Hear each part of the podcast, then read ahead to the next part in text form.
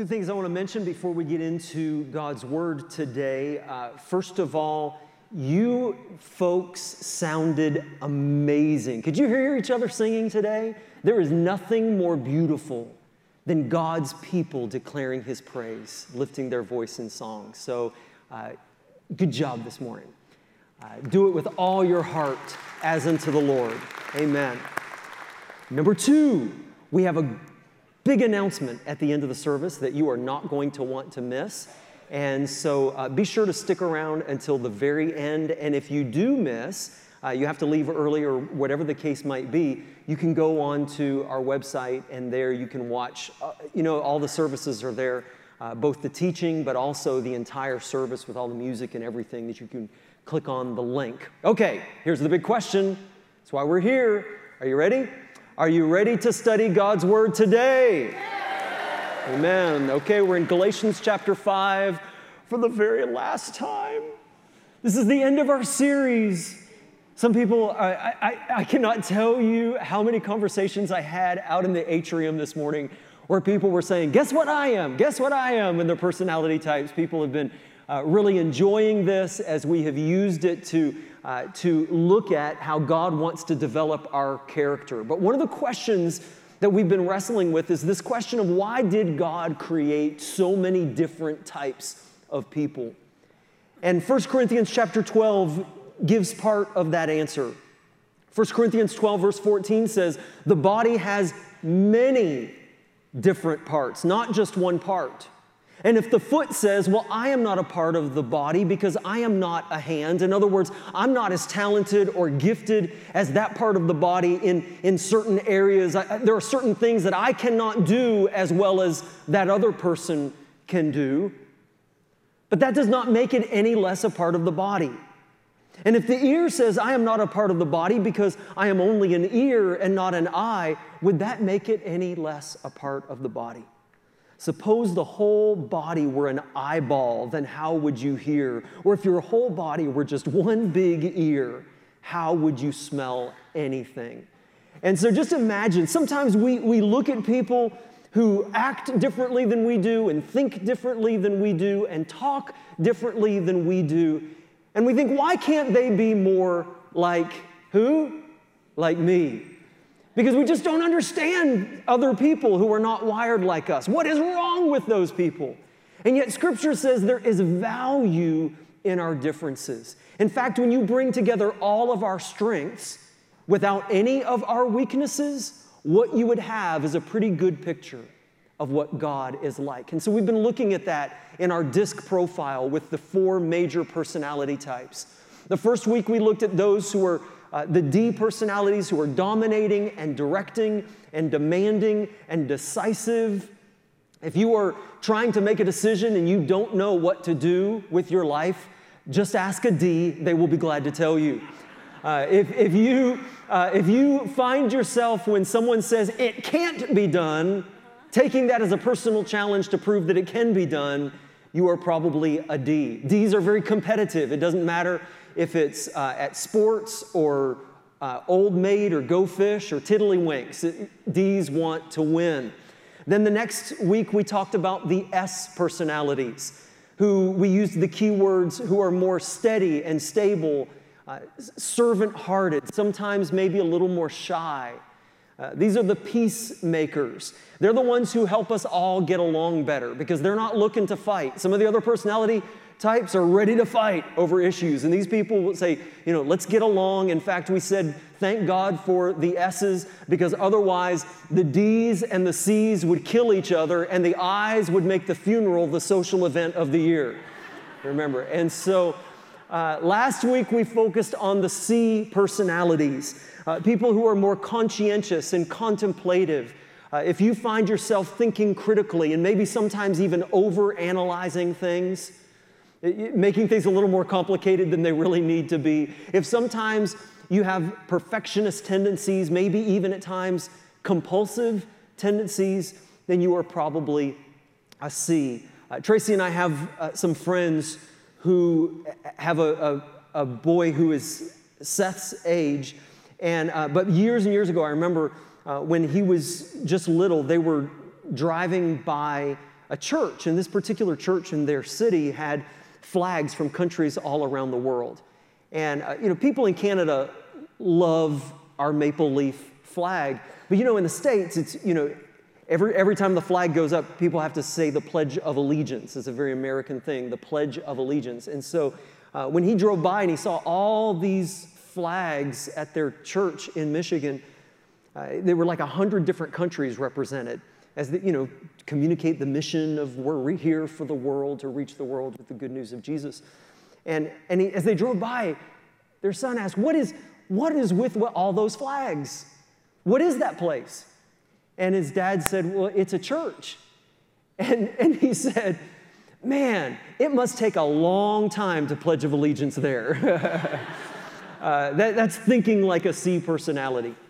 Uh, but today we're focusing on the I personalities. I's are the life of the party. They are more, woo, uh, yes, in case there was any doubt. uh, I's are inspiring and impressing and interactive.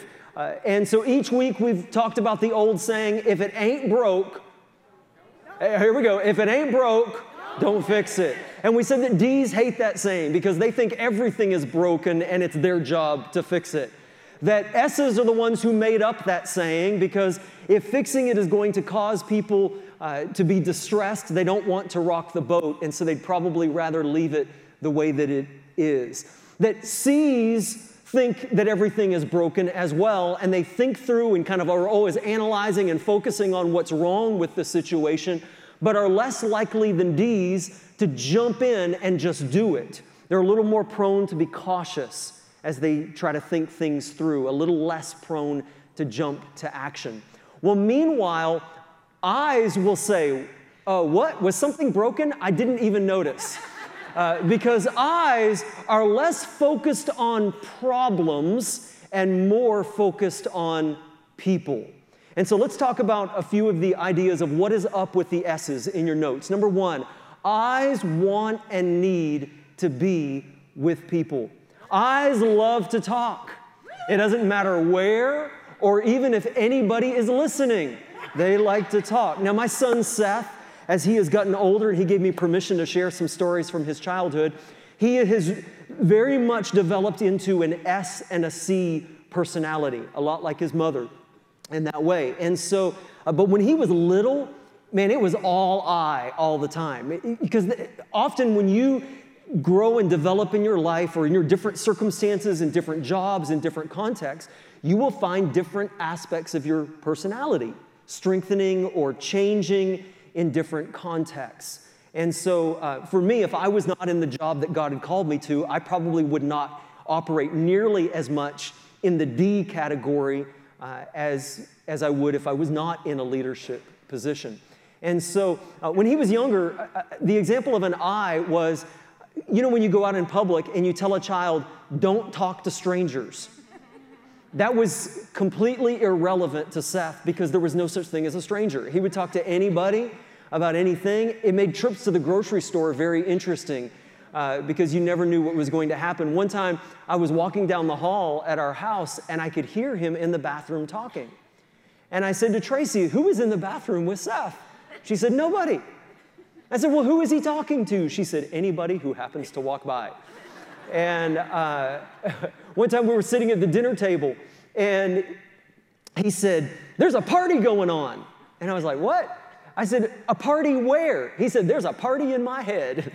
and, and that is an I thing to say. There is a party in my head. Now, again, he has developed much more as an S and C as he has gotten older, but that really stands out as an I characteristic. I's are outgoing, they have lots of friends.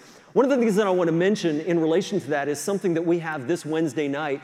Uh, we have a seminar, How to Share Your Faith, how to talk with people about Jesus, how to invite people to church, how to go out into the community and respectfully share Christ, respectfully and gently, as First Peter tells us to do, respectfully and gently to share Christ with people. But I was thinking about that seminar this Wednesday night that hopefully all of you will be able to come to uh, here in the Life Center. But uh, I, I, was thinking about how the, uh, the S's and the C's coming to a seminar like this, the idea of actually opening your mouth and talking to people about Jesus is terrifying. Uh, in fact, maybe you're even nervous about coming to that seminar because you're afraid that people will make you talk. Uh, but for an I, they love this idea. They'll talk to anybody about anything uh, because I's are very social. Number two, I's prefer for things to be positive. If things are not going well in your life, if you're in a bad mood, if you're down in the dumps, you're, you're not feeling very well, a D personality will say, Suck it up, buttercup, get over it. Uh, and a C will tell you all the reasons that you got yourself into this mess in the first place. But an I will come along and say, It's gonna be okay. Things are gonna get better. Let's look at the bright side. Number three, I's are not as concerned about rules. Uh, I's do not get bogged down in the details. I's think outside the box. D's say, I will build the box, you get in. S's say, that looks like a pretty nice box. C's ask, did you build that box according to the specs? Are you sure you did it right? But meanwhile, an I says, what box? I don't see any box. Because here's, here's one of the things that unique, is unique about the I personalities, and this is the reason that we have saved it until the end. That, that the other three major personality types are governed by how they interact with the rules with the boundaries. But an I is not as concerned about the rules and the boundaries. An I wants excitement and adventure. Now, as you can imagine, these are really great qualities. In fact, if we were to be honest, many of the rest of us in our personality types wish that we were more like you. Uh, having charisma and charm and energy and passion, these are wonderful qualities. Uh, Robin Williams was an example of an I personality. Check this out.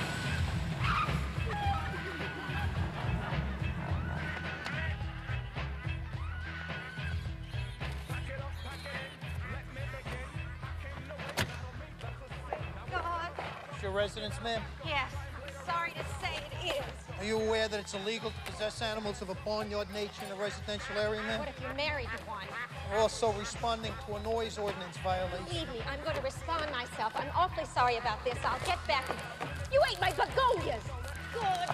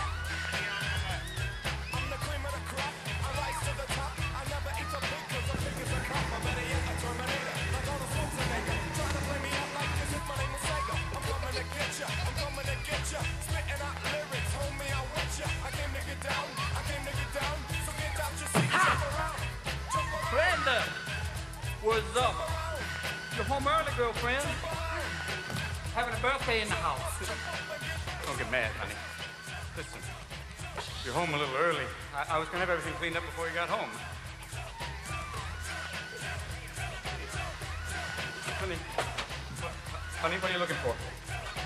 Honey, I, I'd be careful. That pony had a lot of water.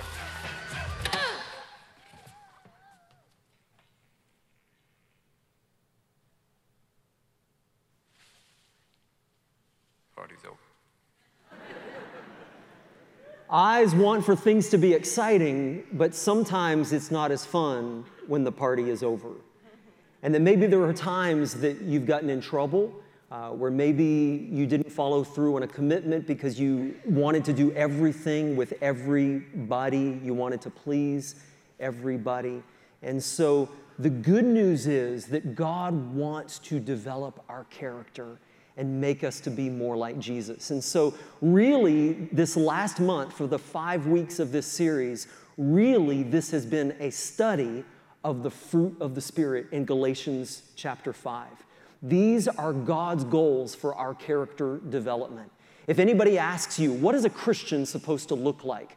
What is a Christian supposed to live like? What does it mean to be like Jesus? The answer is here in Galatians chapter 5. We call it the fruit of the Spirit. Let's read it out loud together.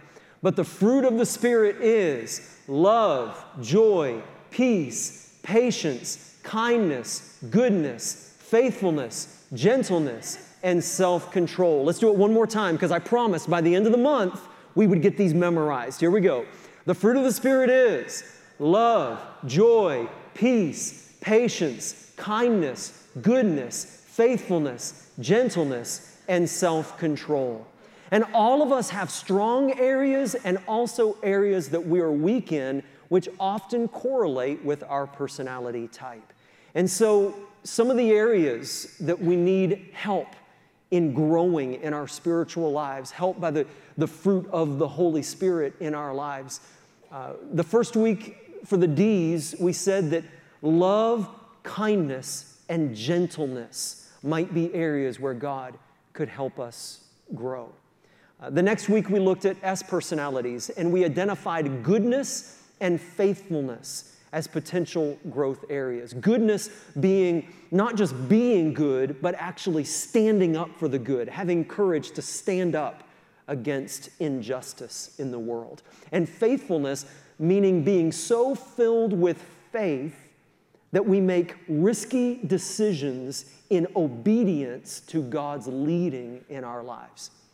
And so then, uh, for the C personalities, we looked at joy and peace, that the joy of the Lord can fill us, and that that comes from being under the control of the master of eirene, the Greek word here for peace, that Jesus is the master of the wind and the waves in our lives. So, what's left? What's left for the I's? What are they? Patience and self control. They just couldn't keep themselves from speaking up, right? Patience and self. What's that? Yeah, there's another I personality. Uh, I, I, I know that we're talking about self control. I feel like today I'm losing crowd control. uh, and so uh, let's, let's talk about self control first. In your notes, number one, the Greek word here, because remember the New Testament was written in Greek. And so the Greek word here for the fruit of the Spirit is egkrateia. Everybody say egkrateia. Egkrateia. Uh, it sounds like a, a, breakfast dish, doesn't it? Something you'd have with coffee. I'll have some egg krateia. And uh, so the definition is having mastery over one's desires. A great example of an I personality is the Apostle Peter. Each week we've looked at an example in Scripture, and the character study today is the Apostle Peter. Now, I know many times that I think of Peter as a D but if you think about it, many of his characteristics were, in fact, I characteristics. In fact, do you remember the time when, uh, if you've ever read in the New Testament the story of Peter who uh, said to Jesus one day, near the end of Jesus' time here on this earth, he said, Jesus, man, I'm, I'm always gonna be here for you, brother. I love you, man. I'm always gonna be your bro. And and everybody was like, oh man, Peter, man, look at, he's so out there in his faith. He's so, you know, just exuberant and passionate about Jesus. And so uh, Jesus looks and says, but Peter, there, there, there is going to come a time, in fact, this very evening, when you will deny me three times. And sure enough, that night, Peter was sitting around a campfire and people were bad mouthing Jesus. They were talking bad about the disciples, all these followers of Christ. And Peter was kind of shrinking into the corner. And all of a sudden, somebody called him out and they said, Hey, you, you are one of those disciples of Jesus, aren't you? And in that moment, Peter gave in to the pressure. He gave in to the crowd, seeking the acceptance and the approval of others. But later on in his life, as he grew through this experience, he talked about how God develops in us this fruit of Egkrateia. 1 Peter chapter 2 uh, is later on in Peter's life. He teaches us, he says, Dear friends, I urge you as aliens and strangers. So notice what he's saying about this, this discipline of self control in our lives. That, that, that as God grows us in our faith, that, that we will have the courage to stand out from the crowd as aliens and strangers in this world, that we will not always have to fit in and get along with everybody in the world, to abstain from sinful desires which war against your soul, that there is a battle going on for our souls. So live such good lives among the pagans that though they may accuse you of doing wrong, they may see your good deeds and glorify God on the day He visits us.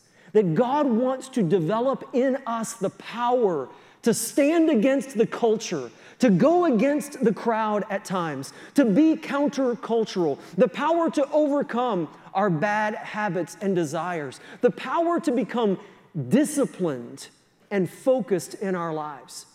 The Bible even gives us this picture of an athlete who is training for competition.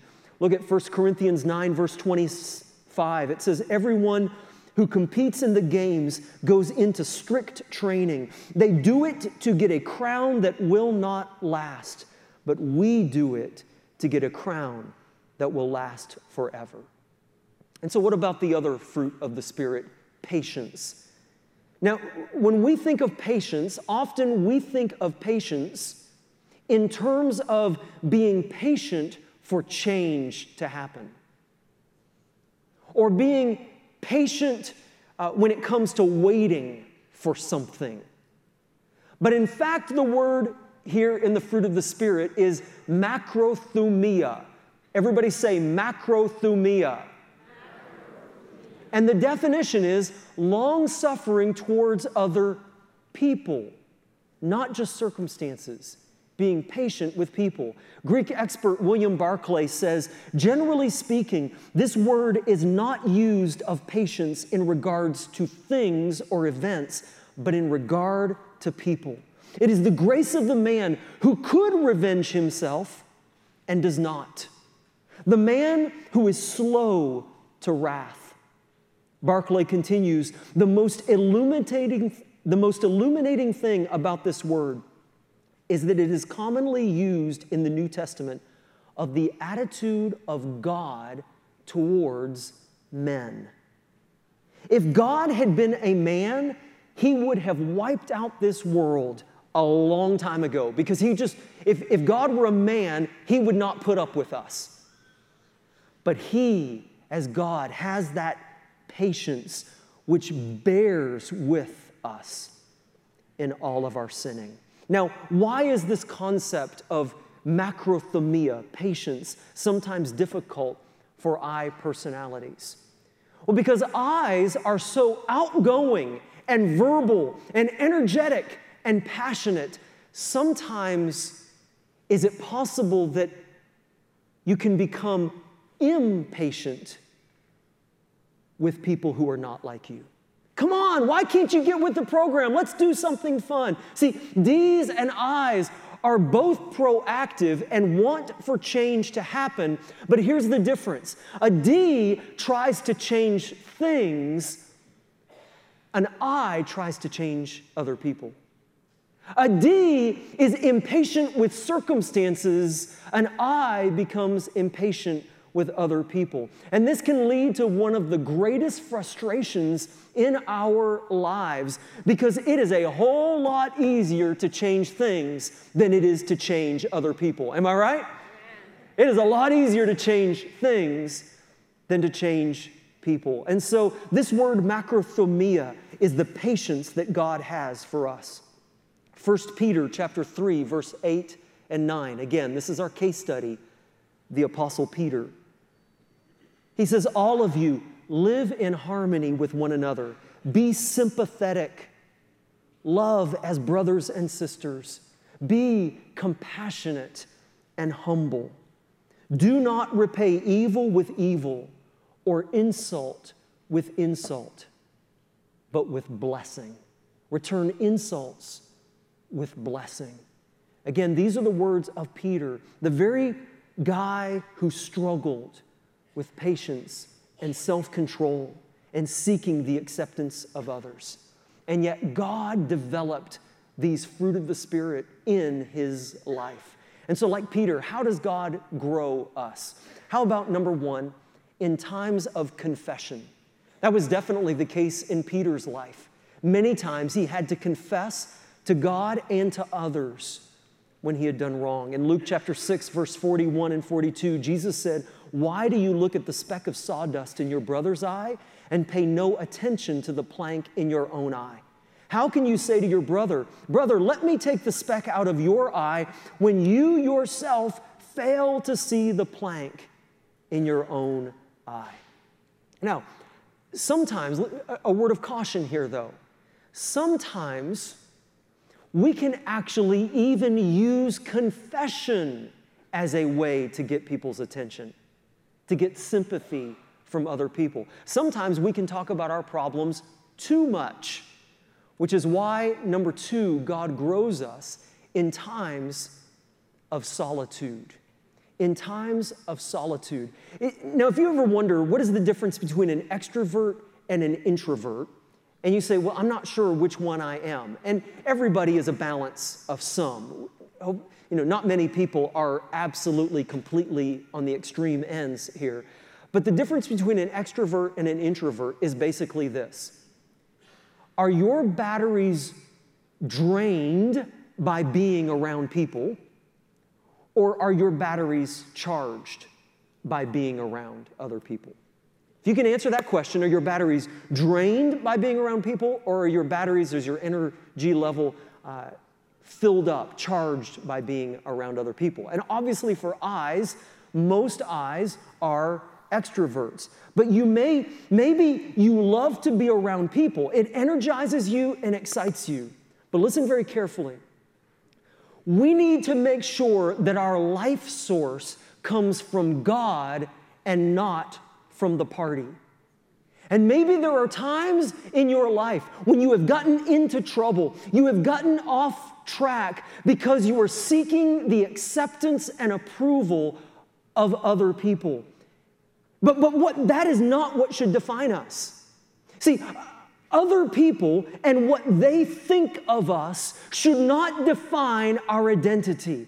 Our identity needs to be defined by God and what He thinks of us. And that's why one of the most do you think identity issues are a big deal for us in the world today? And, and, and so much worrying about what other people think?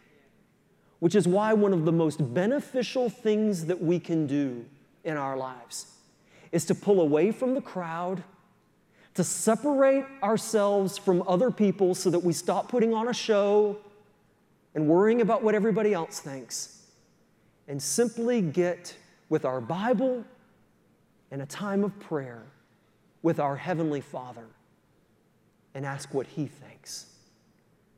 In Mark chapter 1, verse 35, it says, Very early in the morning, while it was still dark, Jesus got up left the house and went off to a solitary place where he prayed.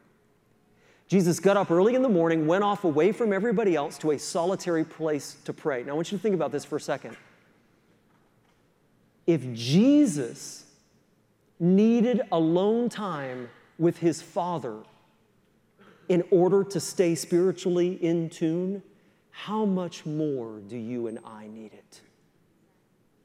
Because who are we talking about? We're talking about Jesus, the only perfect man to ever live, the Son of God, more spiritually in tune than any other human being. If Jesus needed times of solitude with his heavenly Father, how much more do you need it? This one factor alone could explain much of the dysfunction in our lives as Christians. And so, with that in mind, uh, next week we are going to start a new series. It's just going to be a, sh- a short series in November Uh, but the series will be called Rhythm the, the rhythms of life. And many times we get, we get out of sync, we get out of rhythm in our lives because of this factor. We go, go, go, go, busy, busy, busy, busy, doing everything for everybody, meeting everybody else's expectations. And what we really need many times is to pull back from the crowd and do what Jesus did to spend time with your Heavenly Father. Number three, in times of anonymity, sometimes we need to do secret acts of kindness. Do something good without letting anybody else know what you have done. Jesus says in Matthew chapter 6, verse 2, when you give to the needy, when you do acts of kindness, when you help people, do not announce it with trumpets as the hypocrites do in the synagogues and on the streets to be honored by men. Hey, look at what I did! Aren't I great?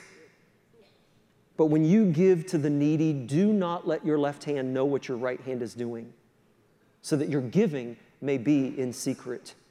Then your Father who sees what is done in secret will reward you. And when you pray, do not be like the hypocrites, for they love to pray standing in the synagogues and on the street corners to be seen by men. I tell you the truth, they have received their reward in full. But when you pray, go into your room, close the door, and pray to your Father who is unseen. And then your Father who sees what is done in secret will reward you. One of the most fulfilling things that you can do is a secret act of kindness, uh, maybe a gift of money, a note of encouragement. Now, now, understand the principle here. This is not saying that everything you do has to be in secret. That's not what this means. What it means is the motive matters. That when you do good things, and when you do spiritual and religious things, because this talks both about both this passage, both the things that we're focusing on. It talks about solitude in prayer and also acts of kindness and good deeds. That, that in both of these areas, your motive really does matter. And so the question is Am I doing this to impress other people or am I doing it for God? Because scripture says if you if you do these things just to impress other people, the only reward you will get is that little momentary second where like, "Oh wow, you are so amazing." And then it's gone. Your reward vanishes in a moment. But scripture says when you do your act of kindness, when you operate in your spiritual life not to impress other people, but simply because of your love for your Heavenly Father and your love for others. Scripture says that reward will be waiting for you when you get to heaven. Even if nobody else knows, you will be rewarded. And so today we have two challenges, two things we want to ask if you will commit to do this week. Will you set a time for some solitude, time with God?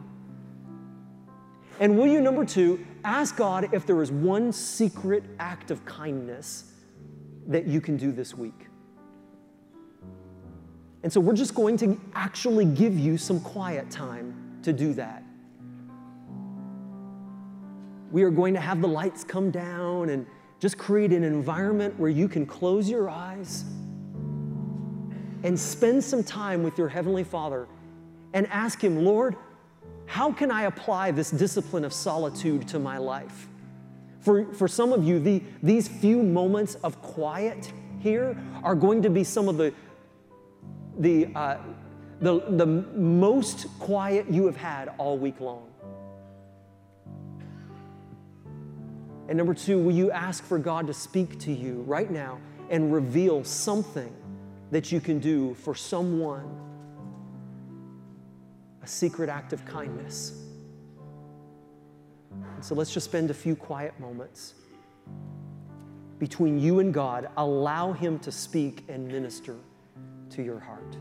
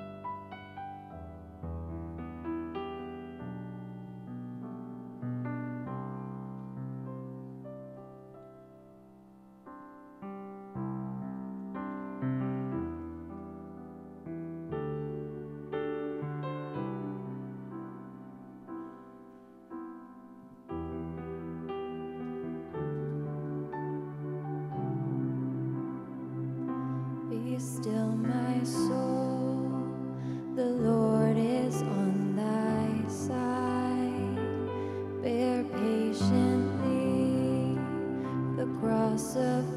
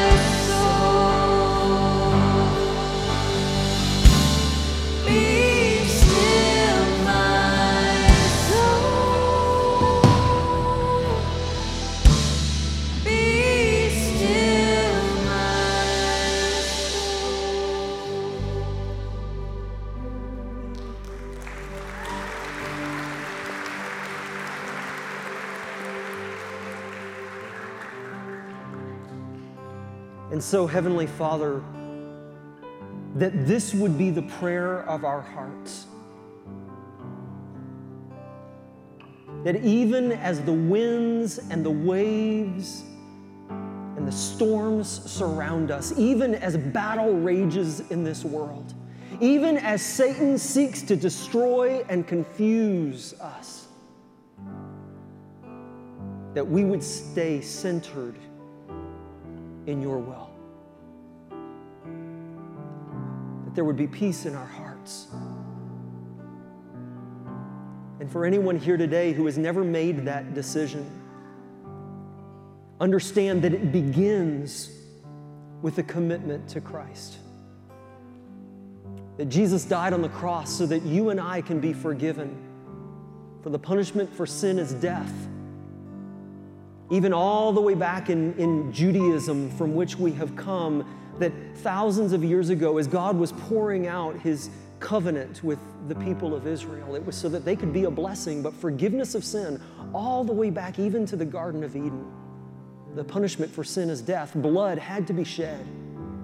And so many times an animal would die in your place, and you would put your sins upon that animal, and it would die so that you could be forgiven because God's justice must be avenged. And so Jesus came to be the perfect Lamb of God, the perfect sacrifice, that we put our sins upon Him. And He died on the cross so that we can be forgiven. And we don't have to do it every week or every month or every year. That when He forgives us, it is once and for all. We become children of the Most High King. And if you've never made that decision today, would you just open your heart right now? And as you close your eyes and speak these words to your Heavenly Father, would you just tell Him, Lord, I have tried everything else in this world and nothing satisfies. But I believe that Jesus died on the cross for my sins. And I confess and receive His forgiveness. Come into my life and make me whole that in me you might develop these characteristics of love and joy and peace, patience and kindness and gentleness and faithfulness, self control.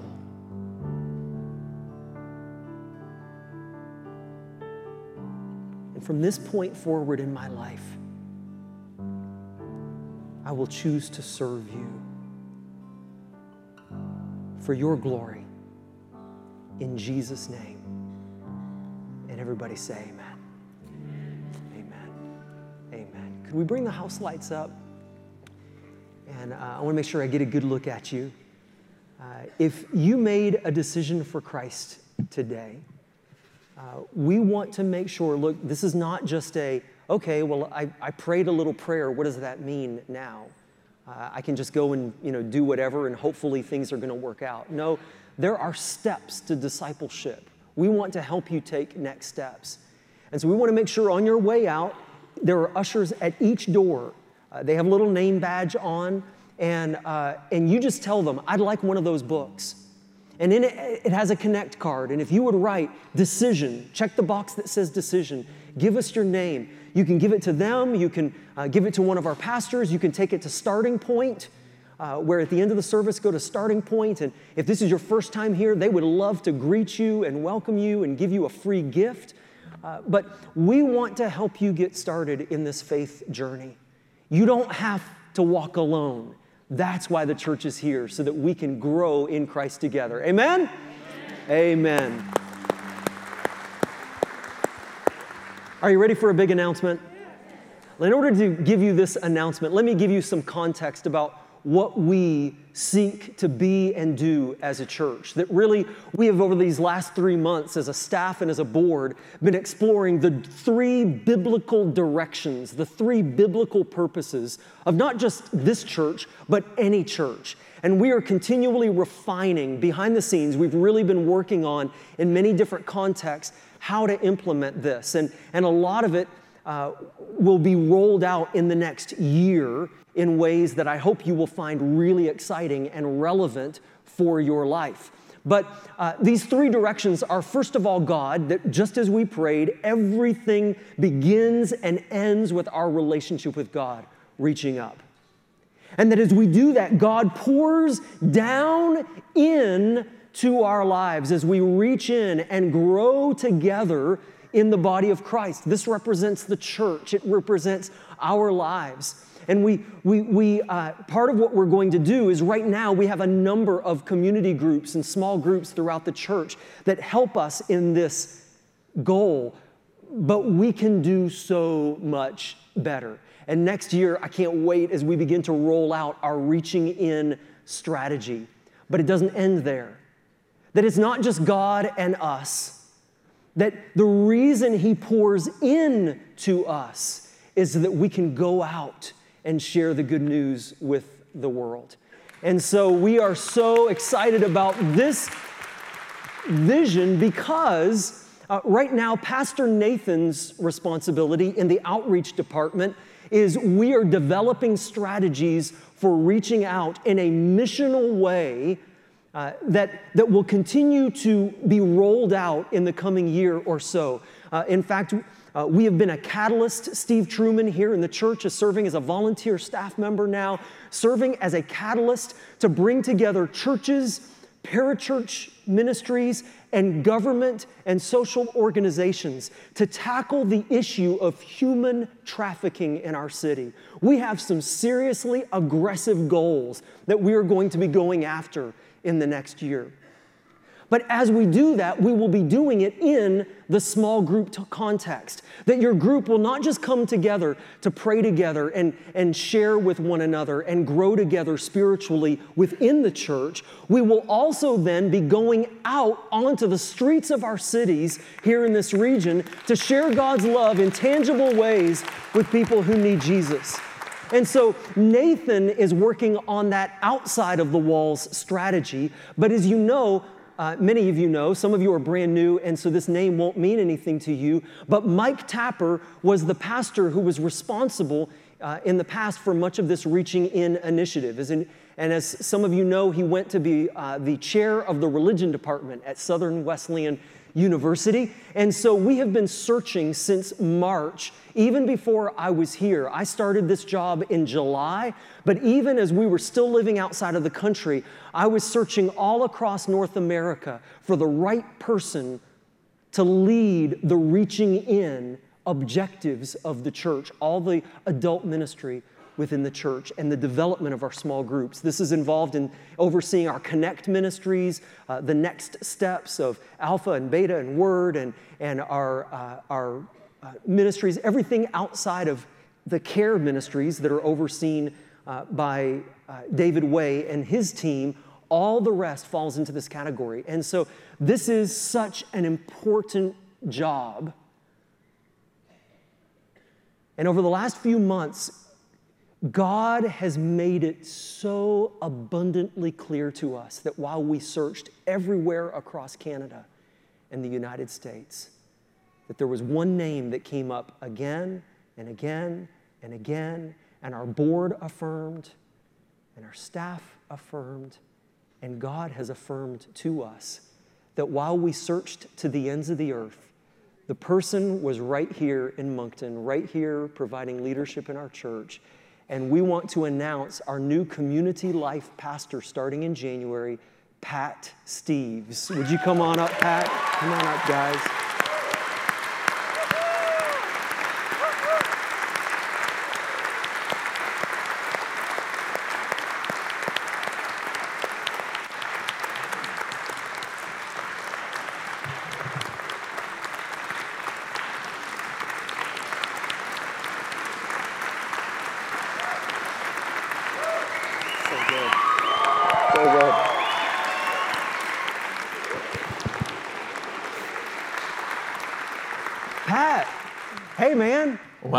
Wow. That's all I can say is wow. We won't keep you long. If you want to stay standing, you can. I just want to share with you guys just this, this brief story of, of how Pastor Joel has said that God has, has put this all together.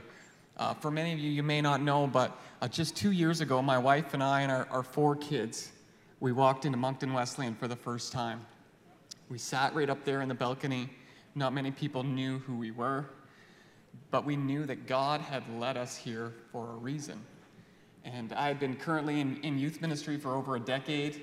And I sat up there and I thought, God, I know you've called me, but I felt like all the signs were no one knows who I am, and this, this season of, my, of our life is over.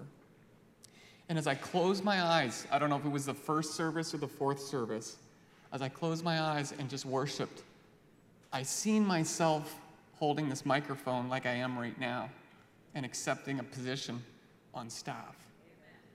And so all I can say is, wow, God is good. He has connected all of these dots. And I was driving here with, with our four kids this morning, and I told them, I said, I believe that God has been God has been preparing me my entire life for this moment. For some of you may not know, but I, I started kindergarten here at, at the Christian school, and I graduated.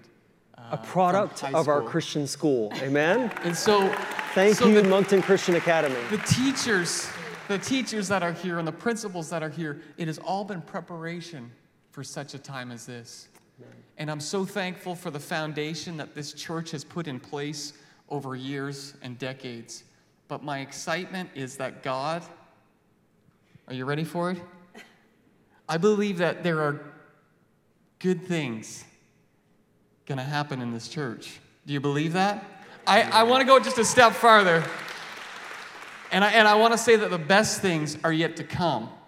And I believe that God has put Pastor Joel here, and he has somehow orchestrated myself to be here, and, and Pastor Nathan and all the leadership team. And I believe that in the city of Moncton, for Moncton Wesleyan, the best is yet to come. Can you say amen, to that? Amen. And uh, what, what's really funny is he mentioned that he had envisioned this, but I didn't know that. And he did not actually seek this out. Uh, that what happened was months ago, uh, Mike Tapper, the guy who left that position back in March, who everybody loved, said, You know who I would hire?